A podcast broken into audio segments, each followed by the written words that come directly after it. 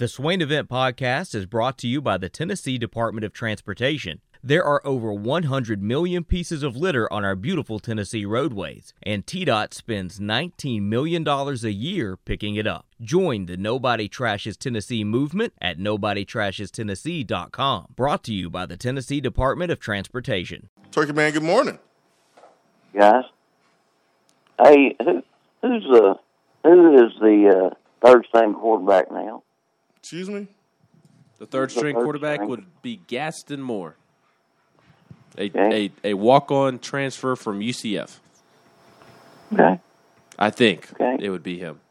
Oh, third string Well- quarterback. Third string.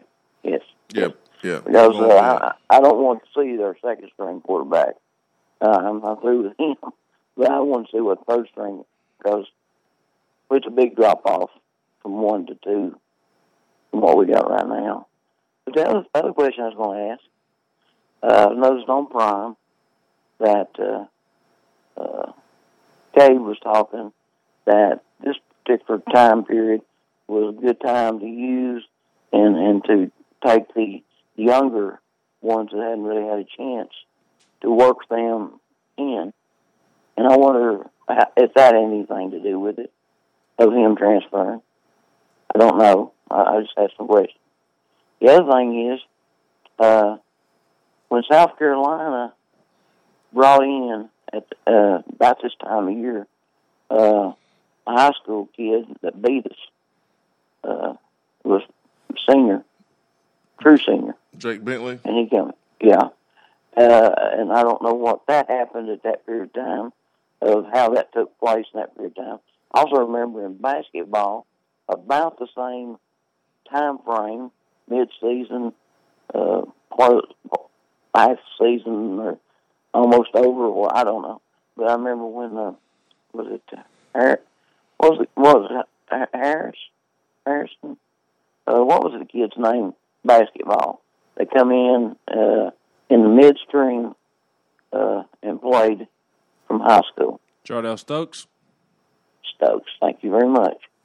Uh, I don't know if that's got anything to do with, with making a transfer, or if someone had said, "I want to, I want to um, redshirt you," but also at the end, I can you can play this many and not many games and still redshirt, and that's what we're focusing on.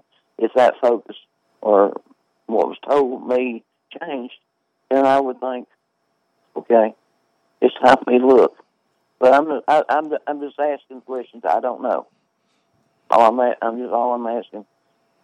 Yeah, I'm kind of I'm kind of confused, Turkey Man. Um, I don't think there's any benefit. Harrison can't leave and, and go elsewhere middle of the year. I, I think I think for him, my personal opinion from the outside looking in, it, it's him avoiding potentially getting thrown into a game when when he when it doesn't benefit him.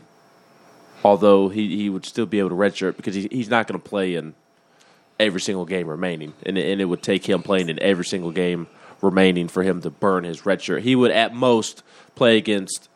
If Harrison wasn't transferring, I would think that he has a chance at playing against South Alabama and Vanderbilt, and that would be his second and third game of the season. So he would still be able to redshirt. So I don't know. Maybe it's maybe it's for him to get a head start on on schools contacting him officially I'm about to say uh, officially contacting him, they can contact him officially now, yeah. being able to be recruited.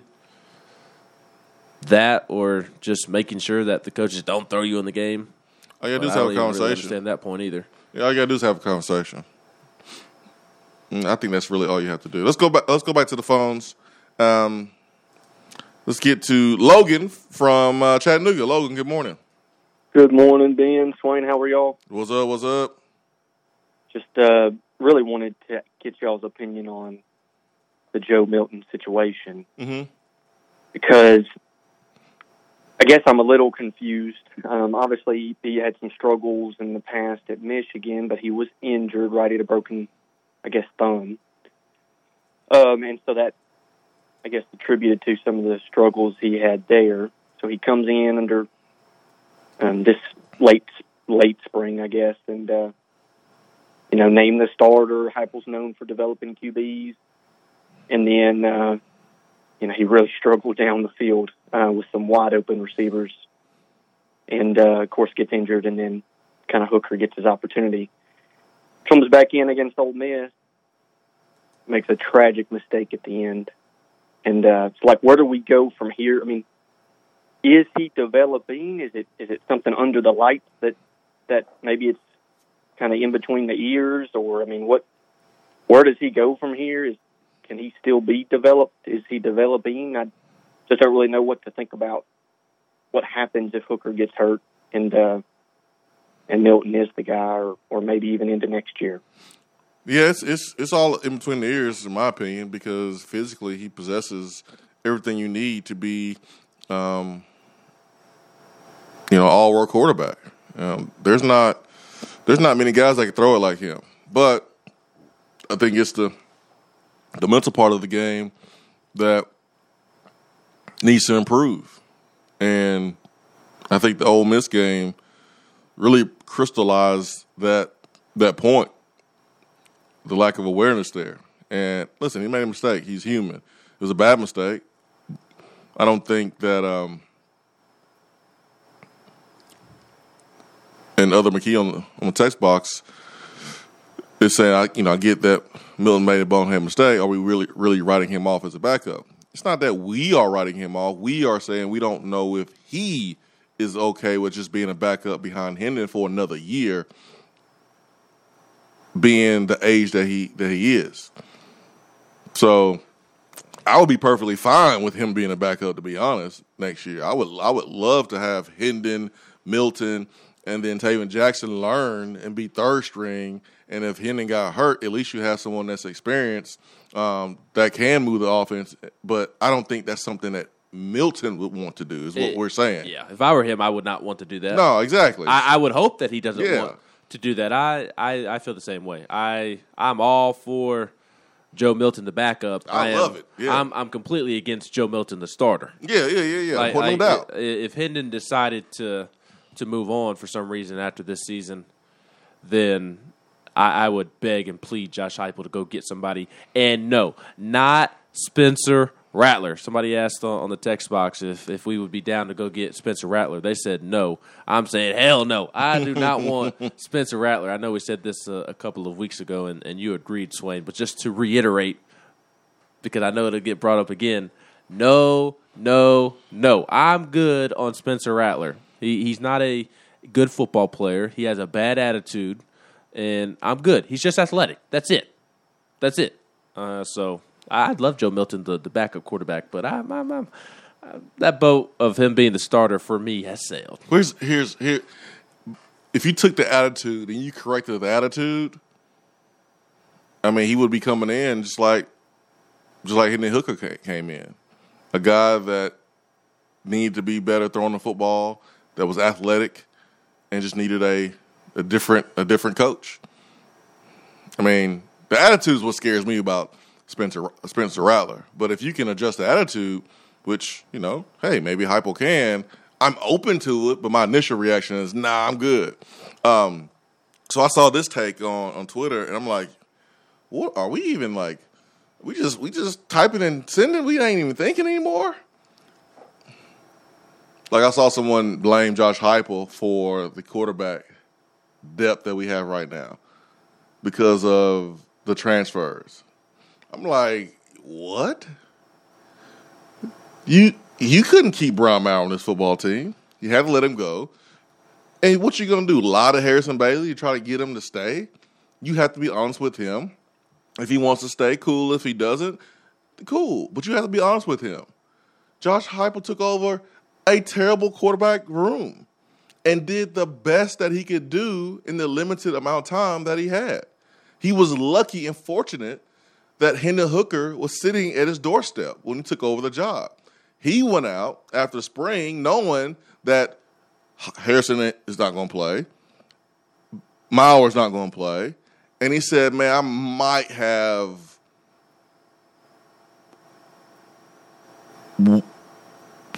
I got one guy maybe, and that's Hendon Hooker. That's not enough. So he went out and got Joe Milton, a guy that was a former starter for a Power Five school just a few months ago that that he had a relationship with during recruiting. In the short amount of time, Heupel did an awesome job flipping the quarterback room. You went from Maurer, Shrout, Guarantano, and two dudes they couldn't even beat out Jarrett to Hendon, who was a former starter at Virginia Tech, Milton, a former starter at Michigan, in a short amount of months. I mean, that's hey, that's pretty dang good. And I, this person is like blaming Josh Heupel. I'm like, yo, did, did Josh Heupel make fun of you when you were a kid or something? When y'all was kids and y'all go to say elementary school or something? Did Josh Heupel like ignore you in the hallway or something? Like, are you kidding me? Josh Heupel has done wonders with the quarterback room since he's gotten here. This is just the day and age of the transfer portal where guys can quit anytime they want to. And coaches have to just take it. They can't say anything publicly. Imagine what the coaches really want to say when a player comes in during game week or an off week when you're preparing for a different opponent and go, hey, coach, man, I think I'm going to transfer. Are you kidding me? You're doing this in the middle of the season? Coaches really want to be like, yo, you're quitting. But no coach will say that publicly because the PR would be terrible. But coaches are at a disadvantage when it comes to that. So it ain't on Josh Heupel. The quarterback situation was something that was created and allowed to get to this point by previous coaches, dating all the way back to Lyle Jones. Lyle Jones brought in Quinn Dormady and Jarrett Guarantano. He brought in Sheriron Jones. And after Josh Dobbs, nah, another quarterback has stepped up and done anything. And it put Jeremy Pruitt in the position that he was in, and he screwed the pooch. So you had two two coaches before Josh Heupel messed that up, and now put Josh Heupel in a bad situation. So if you're blaming Josh Heupel, you need to chill out. You need to go get some facts. You need to do some homework. You need to update your Google. There's a new update on on, on Apple right now, the 15. You need to update your phone and use Safari on your phone and look up some facts. Because Josh Heupel is not to blame for the quarterback situation being what it is, well, you're basically one injury away from rolling with Joe Milton and you're two injuries away from playing a walk on. It's just the way it is. But when something happens, some people just gotta blame somebody. It gotta be somebody's fault. Sometimes it's not it's not anyone's fault. Hey, your tree gets struck by lightning. Your neighbor didn't burn your tree down. It just happened. It was a light. It doesn't have to be someone's fault. It's not Josh Heupel's fault. But if you really want to dig deep and look at why we're here, it's not just one person. It's multiple coaches that didn't prepare the quarterback room after Josh Dobbs left. That's that's the truth. All right. Let me keep moving. Make my blood pressure go up. We just shouldn't even give attention to those comments. Text box, text box, text box. Uh, Other McKee says Josh Heupel got Ty Simpson too seriously, considered Tennessee at the lowest point ever, then recruited a rising star in Jackson. What more do people want? They don't want the truth. Um, GBL says Jamey Chadwell leaves Coastal Carolina. Would you reach out to Grayson McCall? Well, if Grayson McCall enters the transfer portal and Hendon Hooker leaves, then yeah. But you're not technically supposed to reach out to a player who is currently on the team. Technically. You're technically not supposed to do that. But some of the SEC teams, are, you know, around Some. here, they don't they don't really listen to that those rules. Um, but you know, this is a year, just like last year, that people are wondering, you know, does Jamey Chadwell leave and go somewhere else? But that's a really good question from GBO. If if if Chadwell leaves, what happens to Grayson McCall? The same question um, was asked about if Hugh Freeze left, what would happen with uh, Malik Willis? What you talking about, Willis? He's gone to the draft. Well, last year. Oh, Yeah, last year. So, if he would have, if if if if, if he would have left last year, would Malik Willis have stayed this year under a new coach? Probably not. Probably not, right? Um, Would you stay at Liberty without Hugh Freeze if you were a quarterback? The answer is no. you said it. Riley Vol says, "Do you think Hendon stays?" Do I really want to give an answer, or do I want to give a, a coach a coach speaky answer? Do I want to do You're that? not a coach, so why would you give a coach speaky answer? Because Do ma- you think Hendon stays? That's your personal I, I opinion. think he stays. Do you think he stays? I do. Okay. I, I I just don't. I was surprised by the the Mel Kiper ranking that we discussed yesterday. That that allowed some doubt to creep into my mind, if I'm being honest, because again, it like we talked about yesterday. Why why not take a a flyer on yourself in, this year's quarterback crop? I mean, it's not a it's not a crop to be scared about. Hendon ain't listening to us. I I think he would really benefit coming back another year, but I don't know that that being ranked number eight on Mel Kiper's quarterback list made me nervous. Hendon, Hendon has unfinished business. As of today, I think Hendon would return. And, Un- and that's my personal opinion from the outside looking in. Finished business. He has unfinished business. But does Hendon think that he has unfinished business? I don't know. I don't know. So, Swain event fueled by Dead End Barbecue, top 100 barbecue restaurant in America. Be right back. Stay with us.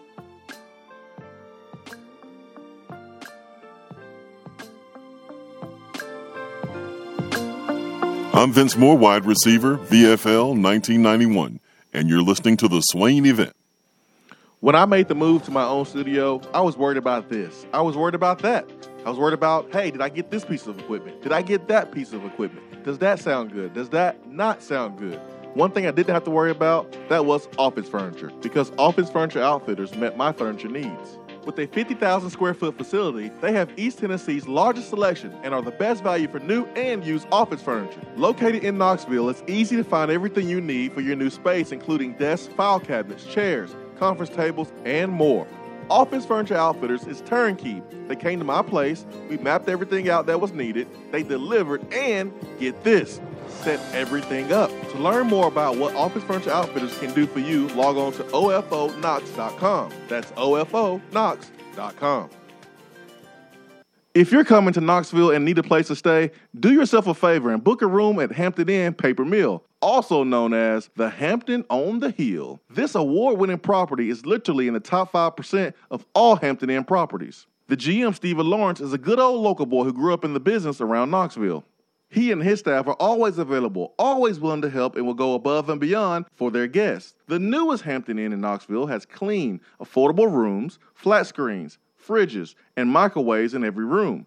Plus, breakfast is included in every rate. Not to mention, there's also a pool and fitness center on site. If it wasn't so close to amazing restaurants, bars, and shopping, you would never want to leave. At only six miles from campus, you're still right in where the big orange action is.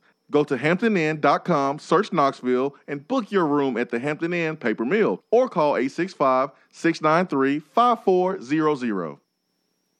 We're here with Dr. Michael Carlson of Tennessee Regenerative Sports Medicine to discuss PRP, platelet rich plasma. If you have orthopedic injuries such as shoulder pain, knee pain, Achilles tendonitis, or tennis elbow, you should give them a call.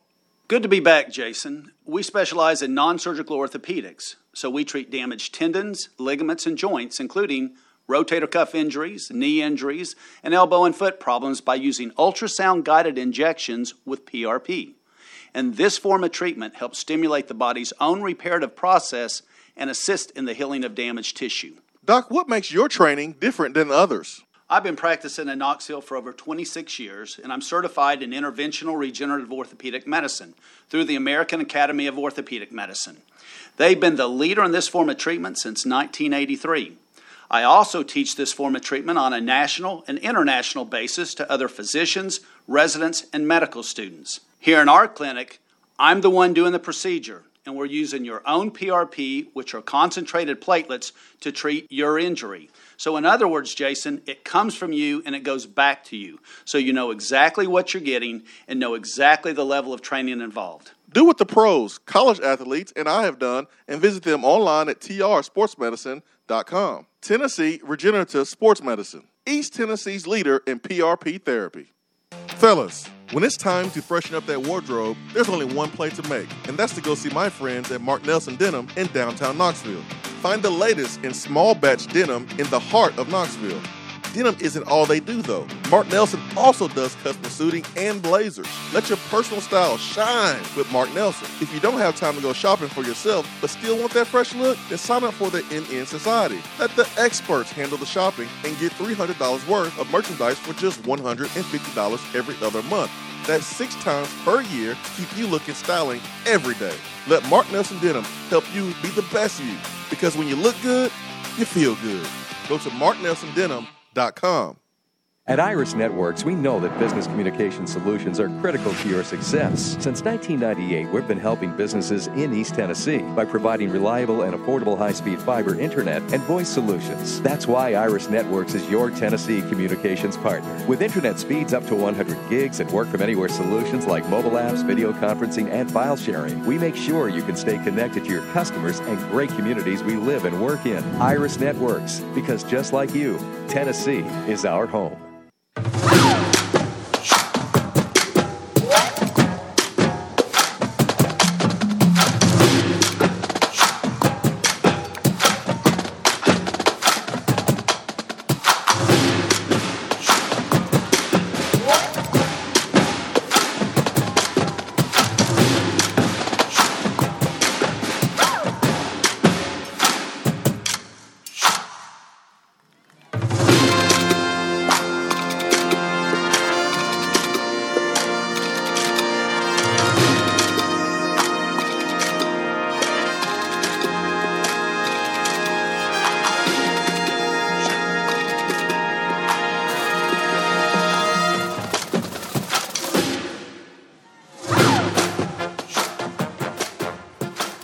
Time for around the SEC Swain event fueled by Dead End Barbecue. Ben McKee, Jason Swain here, live from the Low T Center studio. Ben, Jason. second day in a row with the Crocs, man. Looking good, man. I didn't wear the Crocs yesterday because I had to go to campus after. Crocking like that daddy. Crocking like my daddy. I be crocking like my daddy. Crocking like my daddy. Your daddy got some Crocs too? Yep, he got some Crocs. Uh, he did at one point. I don't know if he still has them.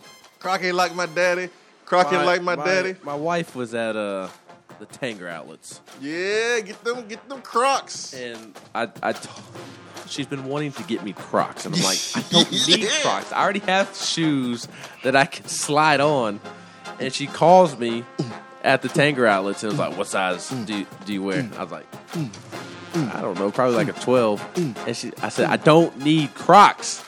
I don't need." And Crocs aren't cheap. Like you would think they're like some twenty dollar pair of rubber slip-ons that you buy at Walmart. They're they're what 50, 60 bucks. Yeah. That, I mean, that's expensive for what, what you think that they would be. And I'm like, and she made the comment when she got home. I didn't realize they were that expensive. I told you I don't need them. But you like them now. I do like them, but I don't need them. I've reached that point in my You life could took them back. to where I buy stuff. You could have took them back. Yeah, but then I just would have made her mad. No, you, nah. She, Yeah, she she- would have understood. No, because she got it as like a. She, she likes to, to buy things for me. Well, she loves she you, goes- man. There's a lot of people that love you. Exactly. So if I if I take them back, I'd, I'd hurt her feelings. No, mm-mm. she would have understood. Look, Swain, I'm young in the game, but I, I'm still like an OG. So Oh, okay. I, I, know how to play this play this game. So she she Man, wouldn't- them, even what? though I told her I didn't need them. I've, I've reached a point in my life to where I only buy things that I need, and I didn't need Crocs. But if she's going to buy them, then I am going to wear them. Man, let me. Uh, my memory's a little fuzzy here. Shut up, C Mac. Didn't you throw? What you talking about? Me wearing Crocs, throwing shade at me for, for Yes. my for my for my Croc Yes, I, game? I was throwing shade at you for wearing Crocs, not for simply wearing Crocs, but for where you wear your Crocs too. That's where I was throwing shade. You'll you'll you'll have a, a teachers a parent teacher conference at your kid's school, and you'll show up in in Crocs. You, you'll have a, a business meeting at at twelve o'clock, and you'll show up in your Crocs. I, I'm not crocking that bad. Hey, I walk up in the meeting like, All right, all right, all right. You're gonna learn today? where my seat? All right, all right. Watch out, watch out. I got my Crocs on and commando. I, I like Crocs. I used to rock them all the time. I'm just, I'm sorry, I'm, I'm not rocking them when, when I go out and about like you do. I haven't worn my Crocs in a long time. I know I haven't seen your Croc. You've been on your, your Austin Price shoes. Man, my own my own clouds or my on my They're dirty now. Va- Vapor Max or my Looks like you need some new ones. some some some um, Pegasus. Yeah, I, I rock those. Yeah, I was outside with my dog. Excuse me, my dog playing. So I gotta, gotta throw them in the wash machine. They'll be all right.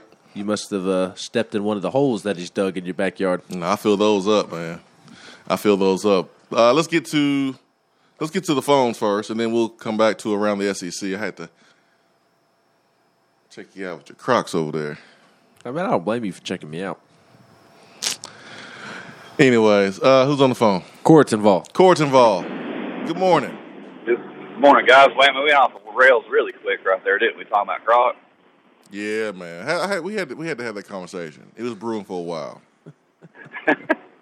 Hey, man, uh, my my wife won't. She she won't buy them for me. I, I tried to tell her, why don't you buy me a camouflage pair or a Tennessee orange pair? And she said, well, listen, I can't I can't let you be wearing those Tennessee orange Crocs. I said, oh yeah, why's that? And I forgot for a moment there. I, I used to be a corrections officer. I should have thought about it. Man, Oh yeah. those orange Crocs what we used to give the prisoners to wear. Oh yeah, yeah, yeah, yeah. You'll you'll be having people Forgot about that. moving to the other side of the street when you walk when you walk past them. I mean, who's to say they already don't? Yeah, it's probably you're probably right.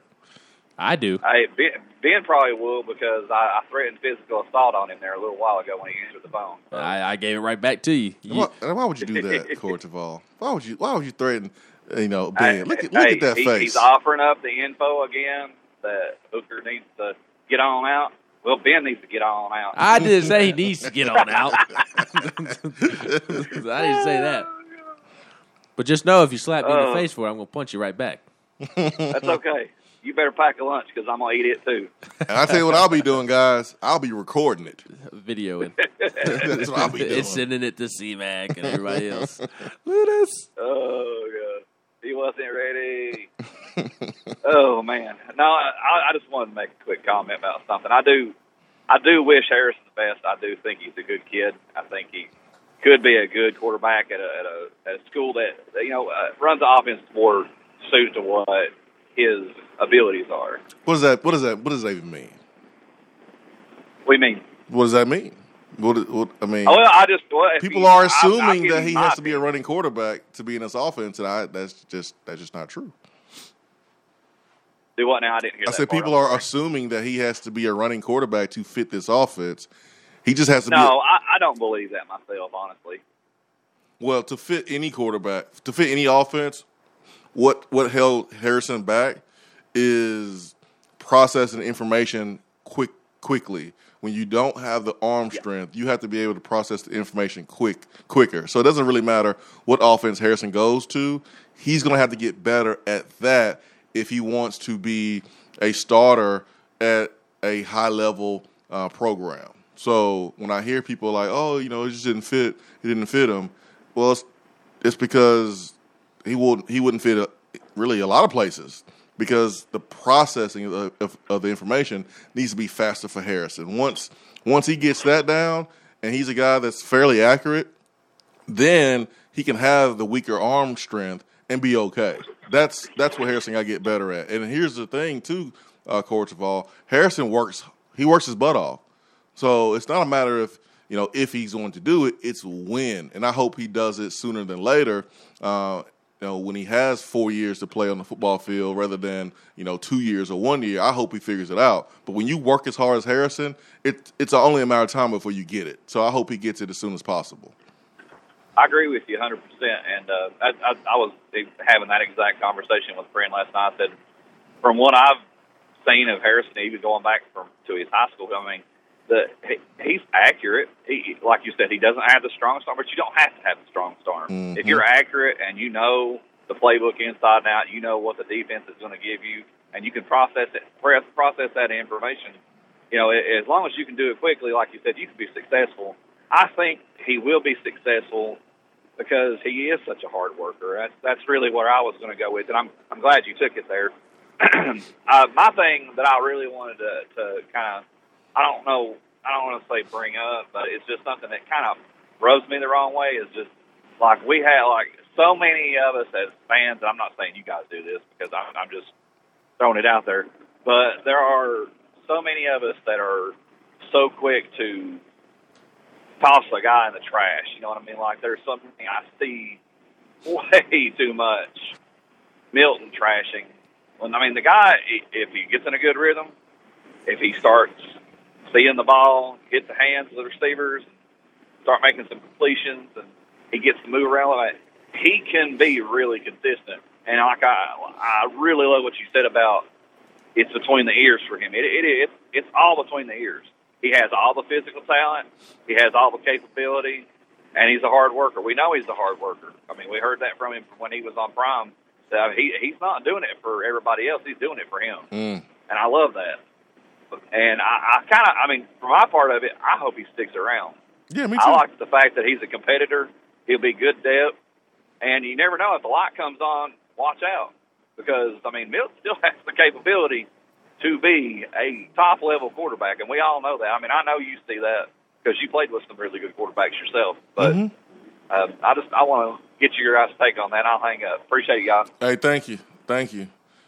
I mean, I like like I like good stories, man. And just because you don't start your career on top, or just because you know you you, you didn't tear it up somewhere else, like I love. And we got. I'll mention one name and one name I won't mention. But I love the Jeremy Banks story because if Jeremy Banks was thrown away, he wouldn't be one of the, the leaders on the, on his defense, and he would have not been able to make an impact in in the community of Knoxville the way he has.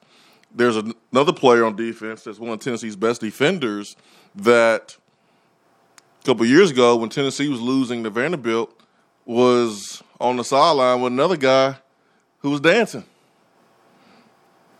What's wrong with your eyeballs, Ben? You know what I'm talking about? We talked about it on the show. And so I, I ain't gonna bring it up, but like if we would have thrown that player away at that moment for that mistake, maybe not knowing that cameras were on him, or saying, "Hey, man, there's no reason to," whatever his reasons was, like, "Hey, man, just because you're playing a football game, whether you're up or down, like the music should loosen you up, and you know you you dance. Doesn't mean that you are happy that you're down, but the perception looked like you didn't care. It it looked like you wasn't serious. That's the perception. But I can totally see how someone, whether you're up or down, music is playing, you, you dancing a little bit. Because I saw South Carolina players. I mean, getting their head beat in, Ben. A mud hole was stumped in their right booty cheek. And Sterl was on the ones and twos over there. I saw South Carolina players dancing. And, and, it looked bad. And blowing kisses to the crowd. it, it looked bad. I was like, dude, do you not know the scoreboard right now? But that's what music does to you. Music, it doesn't matter what situation that you're in. Music impacts you. Music, music makes you lose control. Music makes you lose control. The great philosopher Missy Elliott said this. This is this is correct, Ben. But this is a good point by Cora Teval. Sometimes you guys just don't you don't have to throw players away just because they did something in one moment of the career that was a mistake or that you didn't like or they didn't play well because you never know you might have to go back to that player and need that player. Velus Jones drop punt is a prime example of that. Now it happened in short order. He dropped it in the beginning of the game, made some big plays at the end of the game, but he gave us a chance to, to win at the end. So had to go back to JG a couple times. Had to go back JG to get bowl eligible that one year. That's right. So Um, and beat South Carolina. Yeah, I mean it's just a good Or lesson. Mississippi State. I'm sorry. Mississippi State, yep, first, and then um, you did. You know, everybody beat South Carolina. Every quarterback got a little piece of that. So, all right, let's go back to the phones. We've got Biloxi Vol. Biloxi Vol. Good morning. Good morning. What's up, Swain? What's up? What's up? First time caller, man. This is uh, this is pretty exciting to see you guys. Uh, I told Ben I got you on my TV for the first time, man. My boy hooked it up for you. Went to school this morning. I said, "This is sweet." What's up? What's up? I'm sorry that you uh, decided to put my face on your television screen. Yeah, yeah. That's that, I, I, I'm I'm living with it right now. But I'm drinking my coffee, man. Me and my little dog's just chilling. I love Look, it. I want to talk about yeah. People uh they kind of wrote Milton off, but I've seen several times on these little out passes, these little quick out passes. I know Swain's gonna know what I'm talking about. Oh, I when do. that hole closes, Milton's arm is so strong on those. If he can just hit some stuff over the middle and down the field, that little out pass, the way he drives the ball, we may have already scored two or three more touchdowns on those throws this year. Uh, Hooker's got a great arm, but it's not like Milton. No, it, it's not. It's not. And, and hopefully Milton, you know, makes makes those strides as he's the backup. You know, no one is sitting here saying that you know he shouldn't be anywhere but the backup. All we're saying is we hope he continues to develop because you just never know when you may need him. You know, Hooker may get hurt, and if you dump on the kid so much to where you know he's not ready to play uh, when his numbers call, then you know that that doesn't benefit anybody. So he needs to go get better. Uh, he's physically gifted, but, no, but nobody here is talking about how he should be playing right now. Hendon is the guy and should be the guy for the rest of this year and next year if he happens to to, to come back. So, um, sorry to interrupt you, but definitely had to make sure that we are on the same page there on that front. Yeah, no, no, I, I, yeah, no, no, I know, I know you guys aren't. I just, I'm talking about all of Vol Nation. You know, I'm talking about it on Twitter. Everybody, they kind of have written him off, and I don't think that's fair yet. But another thing I want to say, man, uh, I, I've been a lifelong Vol since uh, I, I, uh, I'm in Mississippi. My my family has a, a construction company in Smyrna, so I spent a lot of time up there in the '90s, and that's where I kind of grasped a hold of the, the orange and white. But my wife, she's just a Mississippi girl. My my kids, and I'm down here around all these state fans and Ole Miss and all that. So my family really don't get it. But if I had a camera in my living room the other night during that Alabama game, you would have thought she was the biggest Vol fan in the world, man. She was so excited living on every minute of it for the first three quarters. Couldn't believe it. Biggest smile on her face. You, you just wouldn't couldn't believe the way she was acting, man. It was so so sweet to see that. And I tried to explain it to her because she's never lived it in the way our fan base is and the excitement. And uh, I was just I'm glad she got to experience that. And at the end of the game, she's like, you know, it, it ended bad, but it was so worth it for me to experience this. You've been telling me this for years, and I said, baby, it's just that's the way it is. I mean, it's it's an amazing fan base, and when Tennessee's rocking and we're, when we're right, it's unlike any other fan base. That's what drew me to them in the '90s when I went up there. And back then, you went to Tennessee and everything was orange and white. Yes. Sometimes we'd go there, checkerboard at every store. Everything was ridiculous. Mm-hmm.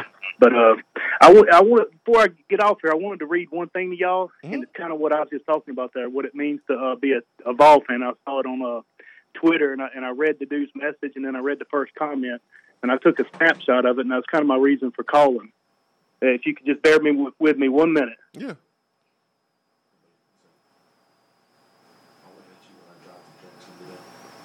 One second, I got a snapshot. I wanted to read the question. All right, so excuse me. All right, it says uh, I am currently a freshman at UT. I grew up a UK fan, so I'm new to the UT fan base. So I wanted to ask, why is everyone so passionate in this fan base? Uh, it could be my age. I wasn't even alive the last time UT won the SEC, but I'm just curious what makes people love UT so much. And this guy had this comment. I wanted to read this to you because it sums it up perfectly. Mm-hmm. His comment was, "It's not just one thing; it's a combination of many. It's the volunteer spirit that dates back to the earliest wars in the country's history. It's, tradi- it's the traditions surrounding the program, from the Vol Walk to the Vol Navy to running through the T. It's the checkerboard. It's the 102-455 fans on any, any given Saturday, rain or shine, hot or cold. it's Rocky Top. It's Smoky. It's the mountains in the distance and the river right next door. It's the long history of cherished coaches and players. It's the memories of when we were unstoppable and the hope that we will be there again. It's the connection we all share from being born in this great valley. It's not something we just decide to cheer for. It's something that you're born into. It's something you earn by attending the school or growing up with only one activity on Saturday. The University of Tennessee. It's just not another school. It's just it's not just another football program. It's the place to be. There is no fan base in all of football that is as ruthless yet as loyal and caring as this fan base. This is a way more. This is this is way more than what I mentioned, but that's a pretty good start. Congratulations on picking the uh, best college in America and go Vol. So I'll, I'll, get off here, man. I'll listen. That's just something I wanted to share with you guys, and I thought it summed up our fan base perfectly and what it means to be a, a. Man, thank you. Thank you for sharing that Biloxi Vol. Call back anytime. Good to finally get a chance to, to hear you. And thank you for supporting the show for as long as you have.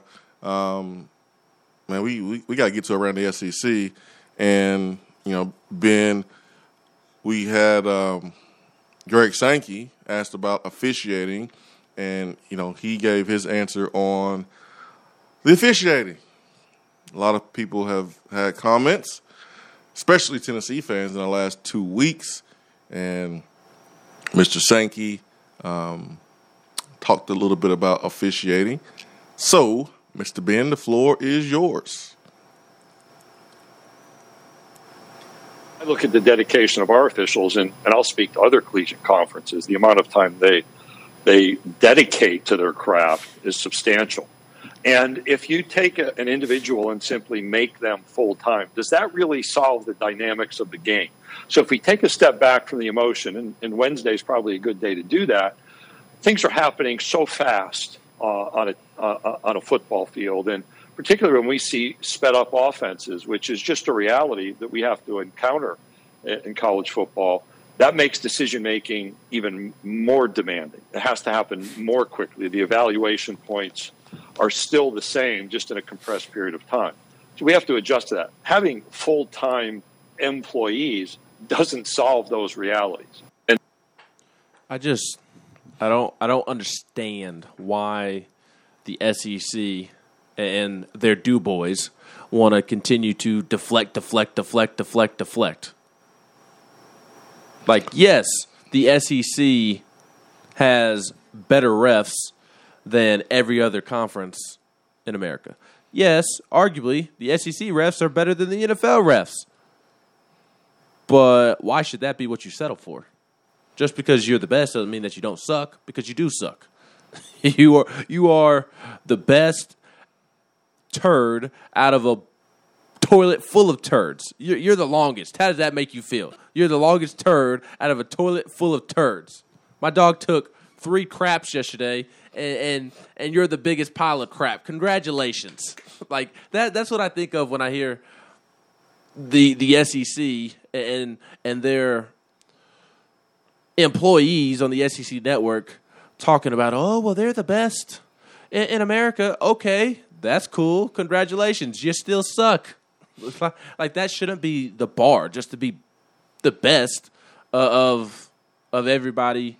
Uh, that that is terrible because that that's truly what is what is the case. And and then he gets on here and I I just I, look, I do think Greg Sankey is, is really good at his at his job. I, I really do like Greg Sankey, but I, I think he is striking out on this whole uh, referee officials situation. And, and this was on the Finebaum show, and Paul Finebaum uh, asked, should SEC officials be, be full time employees? And, and, Greg Sankey may be right, maybe full time officiating because it is such a tough gig, officiating in general. It is. They have a lot of responsibilities, a, a lot to watch for. But how can it hurt to try? Play it again. That that's that's my thing. How can it hurt to try? Play it again. Play it again, man. I got you.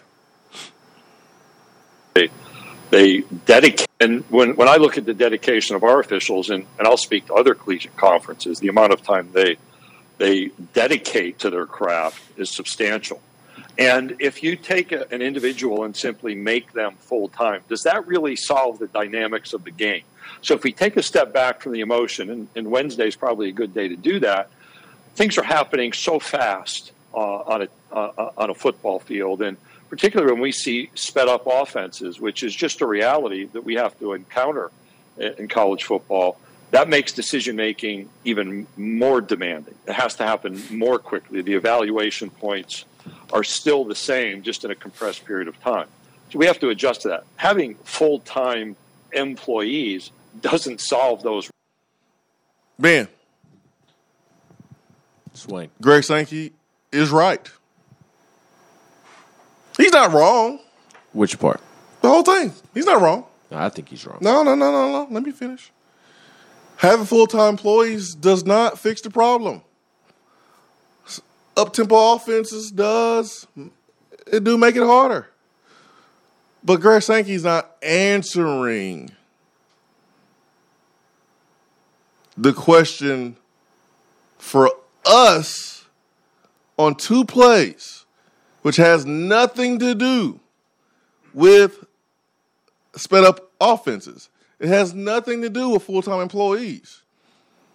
The Ole Miss play with Matt Corral has nothing to do with having a full time employee because every play is reviewed in a remote location.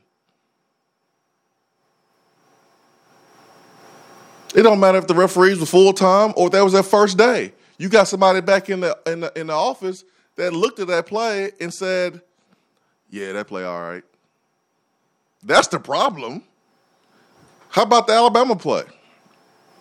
You had Tennessee player get up with the ball after there was a clear fumble. That could have been a first time crew or it could have been a full time crew. The explanation for that play doesn't make sense. So is Greg wrong in what he's saying here? Nah, he ain't wrong. I think he's right. But I don't think he answered for the poor calls that we have seen the last two weeks. Just because you're full time don't mean you're better. He's right. That doesn't mean that the fish would be totally better. It doesn't mean that at all. But my problem is there's been no closure or explanation that makes any sense. Ole Miss play, touchdown taken off the board. The Alabama fumble at the goal line. How, how does the Tennessee player get up with the ball and you just award Alabama the touchdown? And I got another one. The Hendon Hooker hit. There was not even a flag thrown on the targeting. You're not even throw the flag and look at it? Not even, not even going to look at it. I mean, clear launch. I mean, it was like Michael Moore sat in a chair and just jumped up out the chair. That's how bad he launched. And then there was contact. When you have a NFL retired referee who is on live television every Sunday night on NBC tweet out that should have been targeting. That should have been looked at. You have a problem. So I don't get distracted. I'm listening to what Greg is saying. He ain't wrong in what he's saying. See, I think he is wrong because my take on it is like, yes, the, the game is fast and, and it makes it harder to make decisions if if things are sped up. I, I get that, but my thought process is, well, if you have referees that are that are committed full time to their craft, then they're going to be more able to make decisions when things are moving faster. It's it's like you and I here on on the show.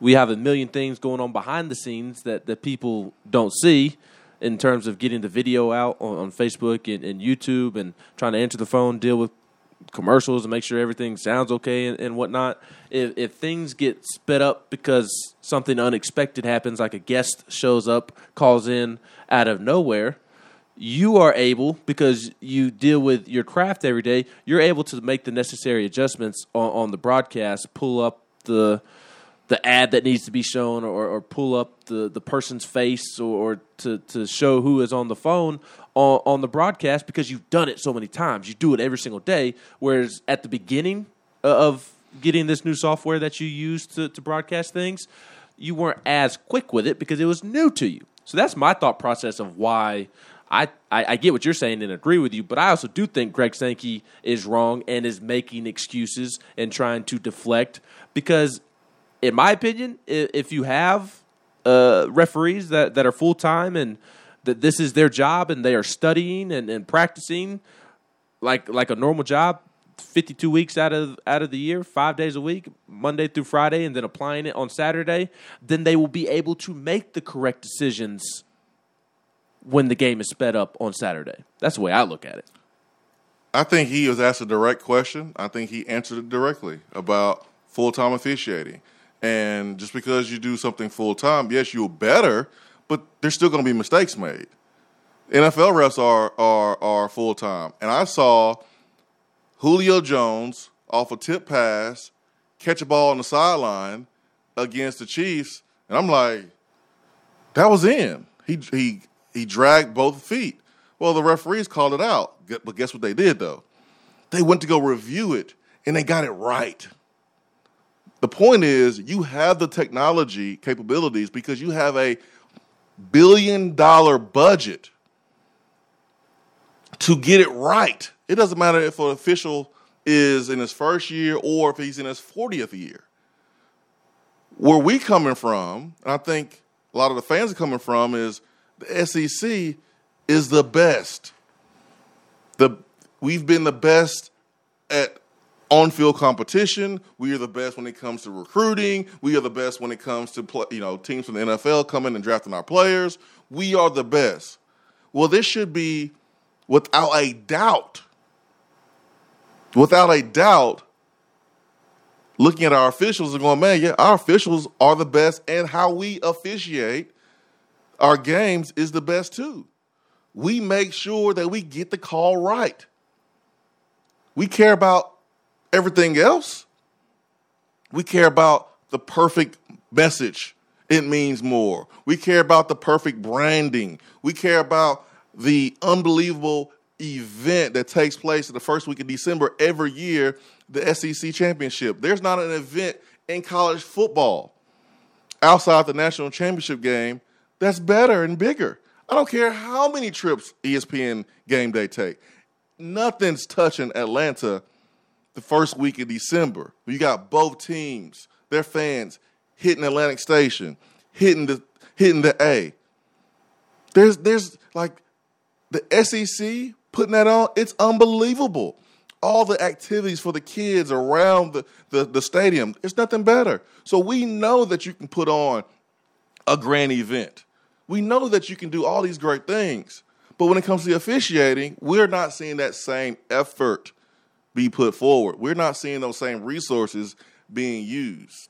That's that's my issue. Like Greg, I think he's right in saying that just because you get full time officials doesn't mean every call is right.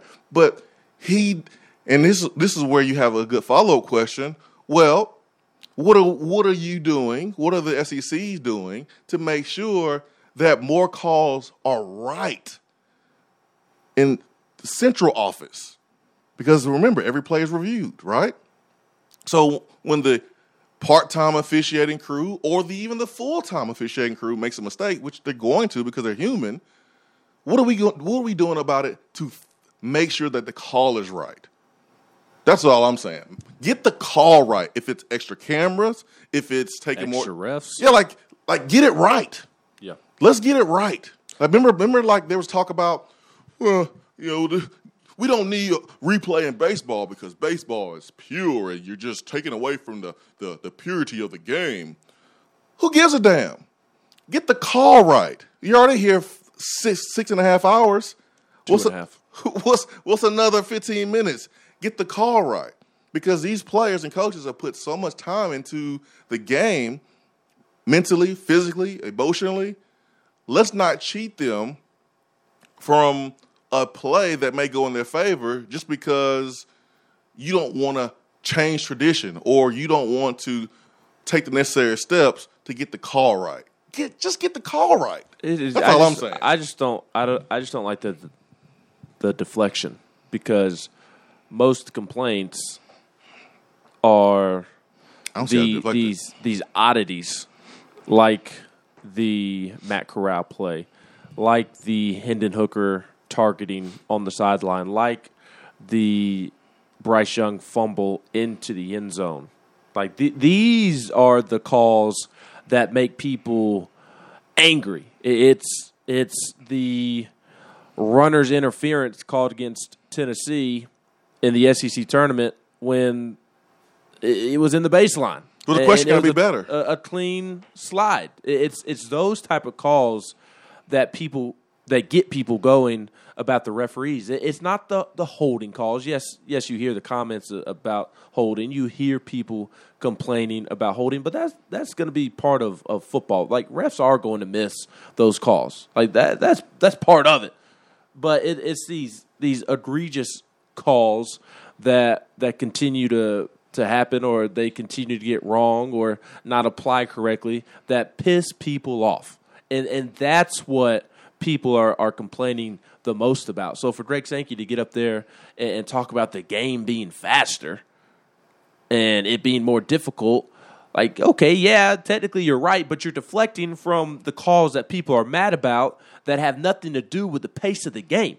Well, the question the question should have been better, and there should have been a follow up. I thought Greg answered the question directly. Like he didn't have to offer up anything extra than what was asked. Like Paul asked him about full time officiating. I, I don't think Greg is wrong in saying that full time officiating wouldn't necessarily wouldn't just fix the issue because I don't I don't think it would. But what would fix the issue is more camera angles and making sure that in the central office that y'all getting calls right. That wasn't mentioned. The reason why it wasn't mentioned because the question didn't force him to, to say that. So ask a better question and give him a follow up. I Here- thought I thought Greg answered the question directly. To be honest, I mean, he, he did, but even like I don't, I don't understand how he's he's not wrong. Like like you said that you don't think he's he's wrong in his answer. I, I don't see how he's how he's not wrong. he said it. He said that getting full time rest wouldn't just fix the problem. And it see, I wouldn't. disagree with that. It wouldn't fix the like, problem. like I said earlier, if you have SEC officials studying year round how a call is supposed to be made on the field, how would that not in, increase the fact that they get the calls right on the field? because they they stopped the play against Ole Miss, and the people back in Central office said that it was that that that was good. Like let's let's let's do this outcome. But that wasn't the people back in the office. That was the the, the side judge declaring that he blew a whistle for, for forward progress, and, and that's why Tennessee was not a, awarded the touchdown. Not because somebody in the central office told them what to do. It's Man, because the side play- judge on Tennessee's sideline said, "Hey, no, I deem that forward progress." Every play is reviewable. Is reviewed back in Central office though. Every play. Not if it's forward pro. If a play is forward progress, deemed forward man. progress on the field, it's not reviewed. Man, every play is looked at at Central I'm, office. I'm telling you, if if a play is called forward progress or deemed to be called for forward progress, like the Ole Miss play, like the side judge on on the field that was on Tennessee sideline came flying in and claimed that he blew his whistle and bl- and claimed that it was forward progress. If forward progress is is deemed on the field, it's not reviewable. But that doesn't mean that full time referees will had a different call. That's a rule situation.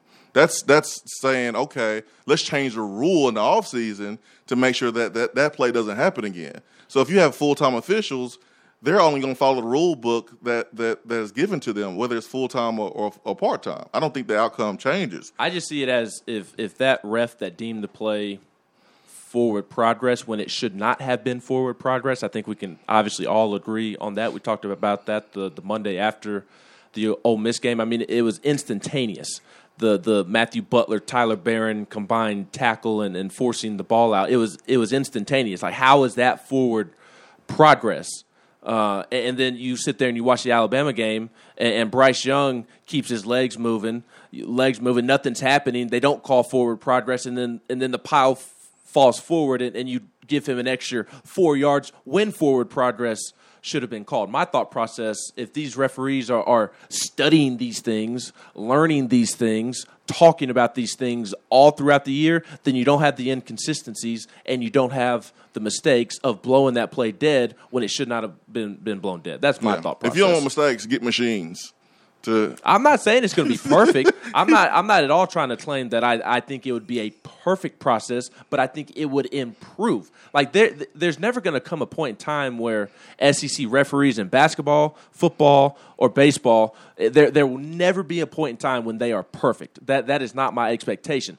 But I think it can get better and and improve, and you increase the likelihood of plays being called correctly if you have full time officials. That's my opinion. Well, every play is looked at central. Every play. And if a catch is made, you don't need a coach to challenge it. They'll stop the play themselves because they get rung from central office.